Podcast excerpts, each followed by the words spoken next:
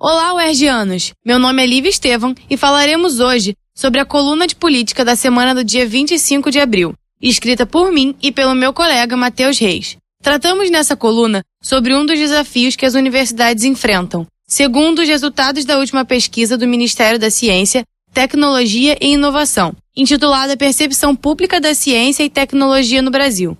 Essa pesquisa revelou uma amnésia por parte da população com as pesquisas realizadas pelas universidades brasileiras.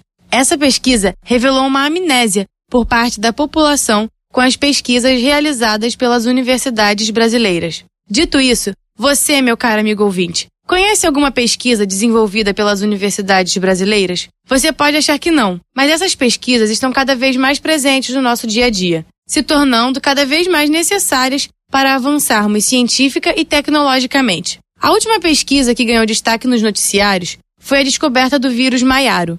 O vírus é uma espécie de primo da chikungunya e provoca as mesmas reações nos pacientes: febres e intensas dores musculares e articulares, que podem se prolongar por muitos meses. Essa descoberta só foi possível graças aos pesquisadores da Universidade Federal do Rio de Janeiro. A presença do vírus no estado do Rio não surpreendeu os cientistas da UFRJ, que há quase quatro anos já alertavam sobre a possibilidade de sua existência em território fluminense. As universidades estaduais não ficam para trás quando o assunto é pesquisa.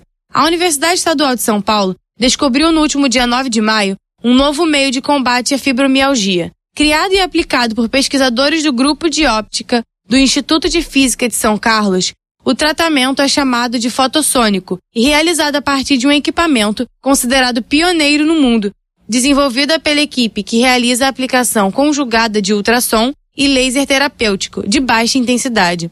Tanto o protocolo da terapêutica como o aparelho utilizado são considerados inéditos no Brasil. Para saber mais sobre as pesquisas científicas que são realizadas pelas universidades, basta acompanhar as suas respectivas páginas nas redes sociais. Sim, fácil assim. A maioria das universidades divulga diariamente as principais pesquisas desenvolvidas pelos seus pesquisadores. E se quiser ler a coluna na íntegra, acesse comunicaweb.wordpress.com.